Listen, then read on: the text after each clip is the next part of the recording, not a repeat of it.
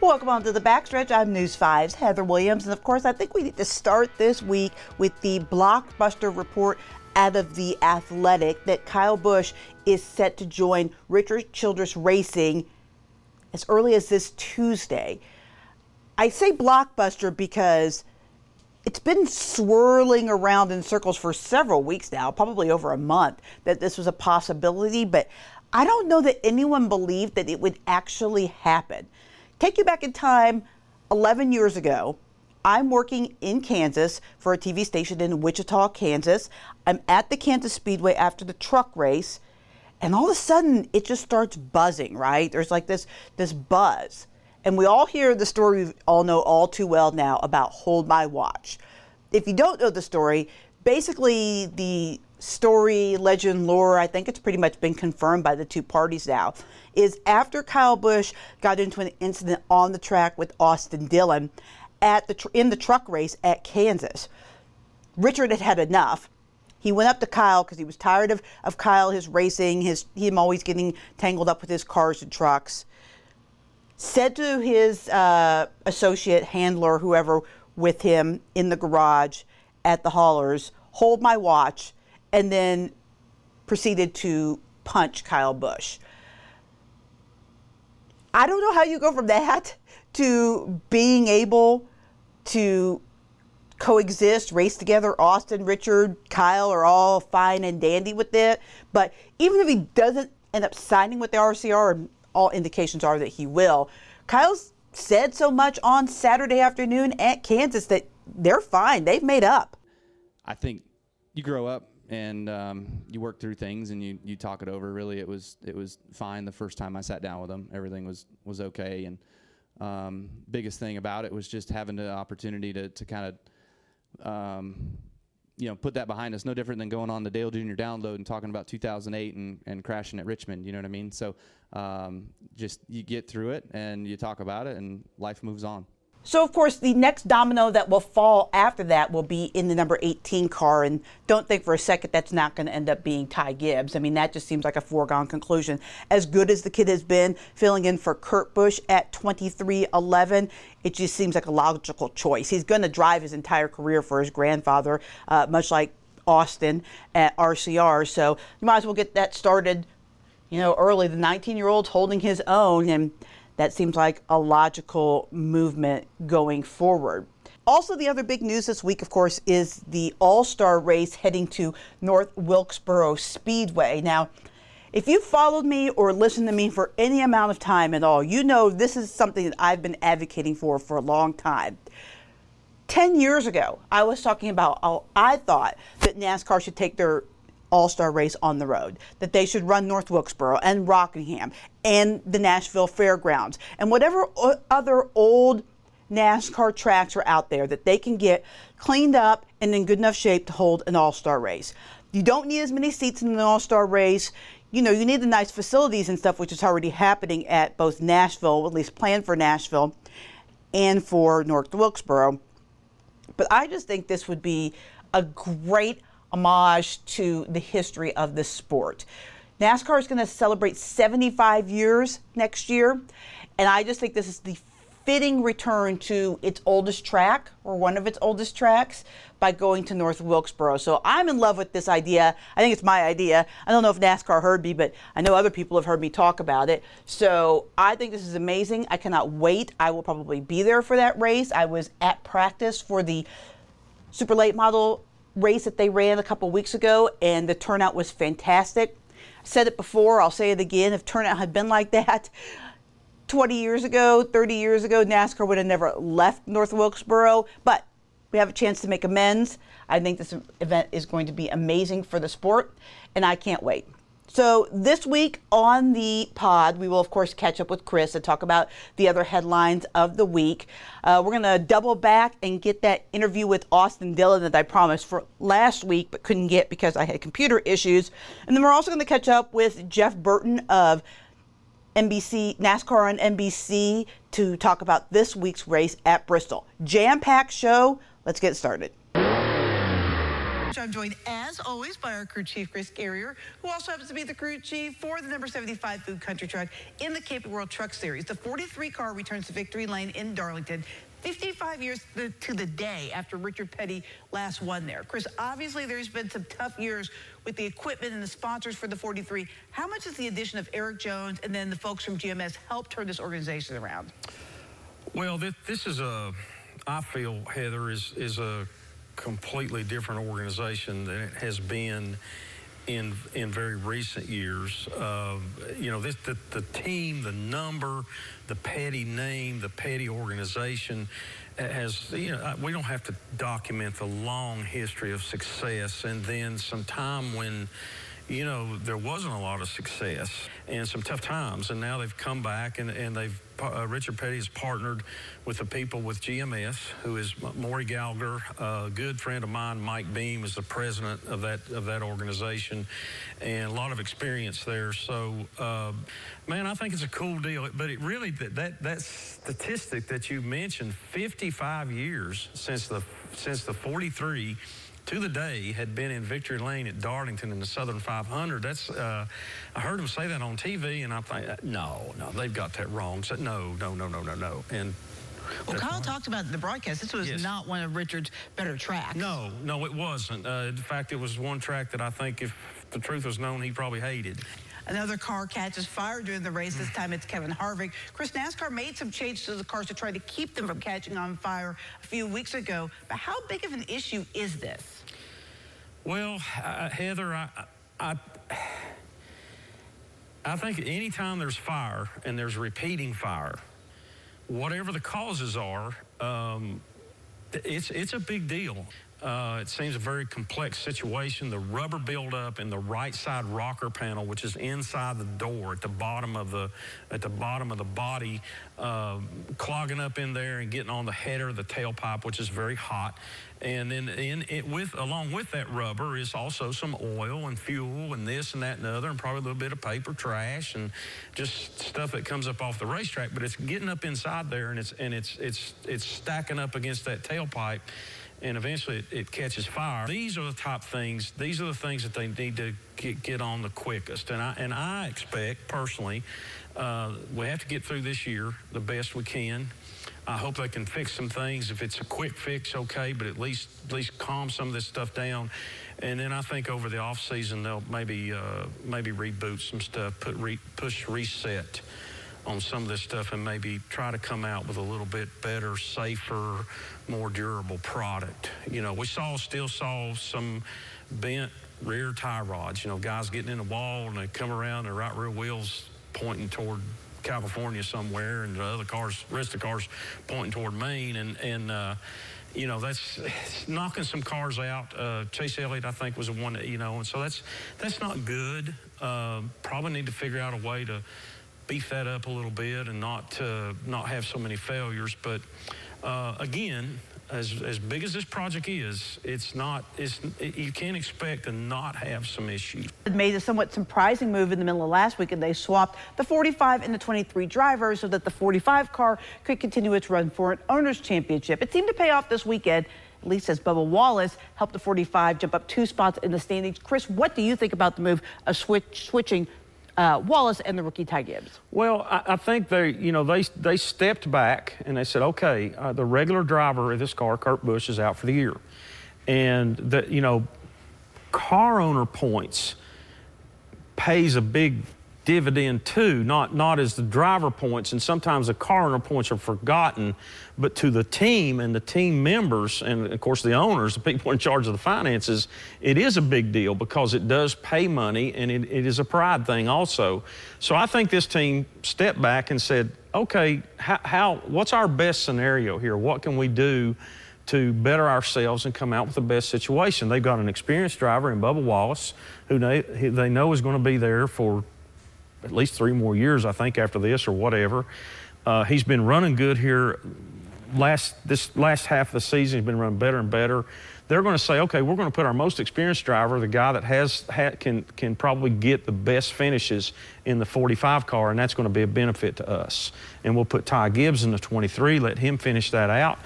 He's going to have some good finishes too, but he, you know, let's face it, Heather. He's you know the kids. The kid is a, a, a bone rookie in cup racing. He's going to be a superstar, but he's not going to be a superstar ne- next week. So uh, I, th- I, thought it was. I think it's very. I think it was kind of a, a, very good prowess on their part, thinking ahead and thinking how how we can how we can better ourselves and get the best results for our team, our organization, our sponsor uh, and our owners. And I think kudos to them. And also gives Bubba some high pressure experience in the playoffs, even though That's he's right. not in the drivers' playoffs. Click your heels together three times because NASCAR is headed west for one of three intermediate tracks in the postseason. What is the key to getting around Kansas?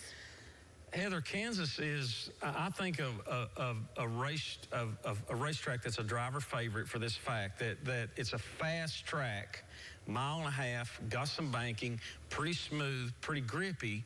Uh, so when you got new tires on there, man, you can go cat go. The guys wanting to make headway into the into the next round of the playoffs, some guys are going to have to make they're going to have to maybe swing for the fence this weekend to try to get good finishes or wins to, to punch their ticket to the next round.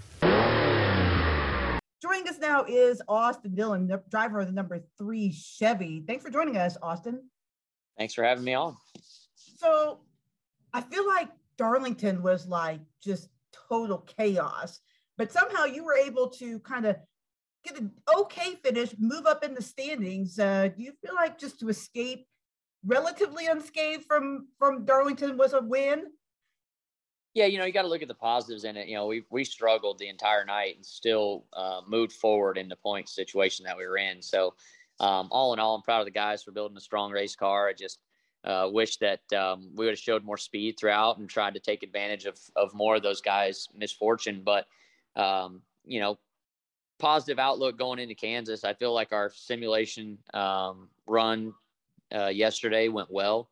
Um, we're going for all of it there. I mean, we're going to try and go sit on the pole, and we need to run from start to finish inside of stage point. So um, if we can do that, it really puts us in a good spot going into Bristol and. Um, you know, try and take advantage of it because Bristol's going to be one of those things too. I mean, I, I, I foresee Bristol being as crazy as Darlington, probably crazier just because of these cars. We don't know what to expect 500 miles around that rough concrete track. I mean, um, you know, anything can happen. So we just need to put ourselves in the best position we can when it comes to points.